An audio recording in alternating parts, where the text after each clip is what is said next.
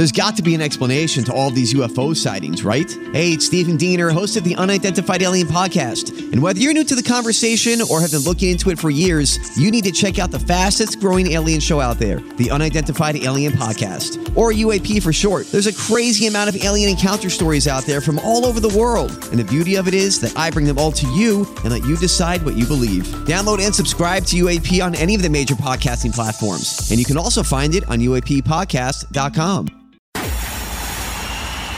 It's time for Joyce's Thought of the Day on News Talk 850 WFTL. The Supreme Court will soon consider whether a city's sponsorship of a prayer vigil that offended atheists who witnessed it violates the First Amendment. The case comes as the Supreme Court has become increasingly protective of constitutionally based religious freedoms in recent years. The justices are scheduled to consider the petition in City of Ocala, Florida versus Rojas, Court File 22278 on February 17th. The case goes back to 2014 when Ocala held a public vigil after drive-by shootings in which young children were injured. Community leaders suggested a prayer vigil be conducted to promote public healing. The local chief of police encouraged residents to attend the event. Some local atheists, the respondents in the current appeal, attended the vigil and claimed that by organizing the event, the city had violated the so called separation of church and state and the Constitution's Establishment Clause. The respondents say that the vigil featured religious elements that offended them and made them feel excluded. Uniformed police personnel preached Christianity in a revivalist style to hundreds of citizens assembled at its behest for an hour in the heart of town, according to the respondents' brief.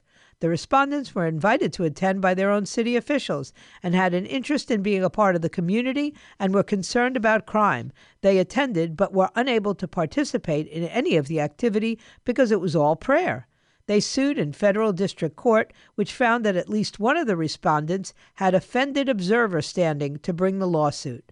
The court entered judgment against the city and the chief of police for $1 in damages.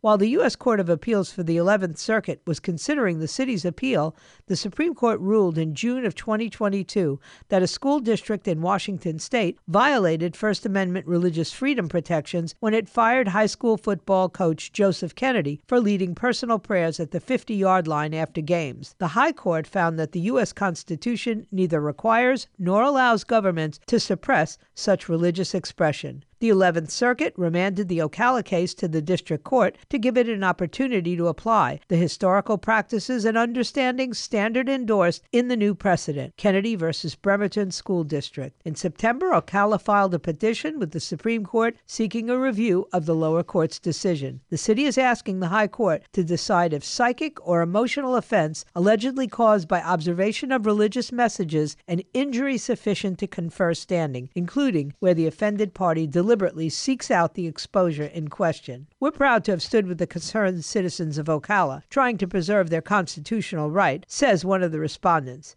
If at least four of the nine Supreme Court justices vote on February 17th to hear the case, oral arguments will be scheduled.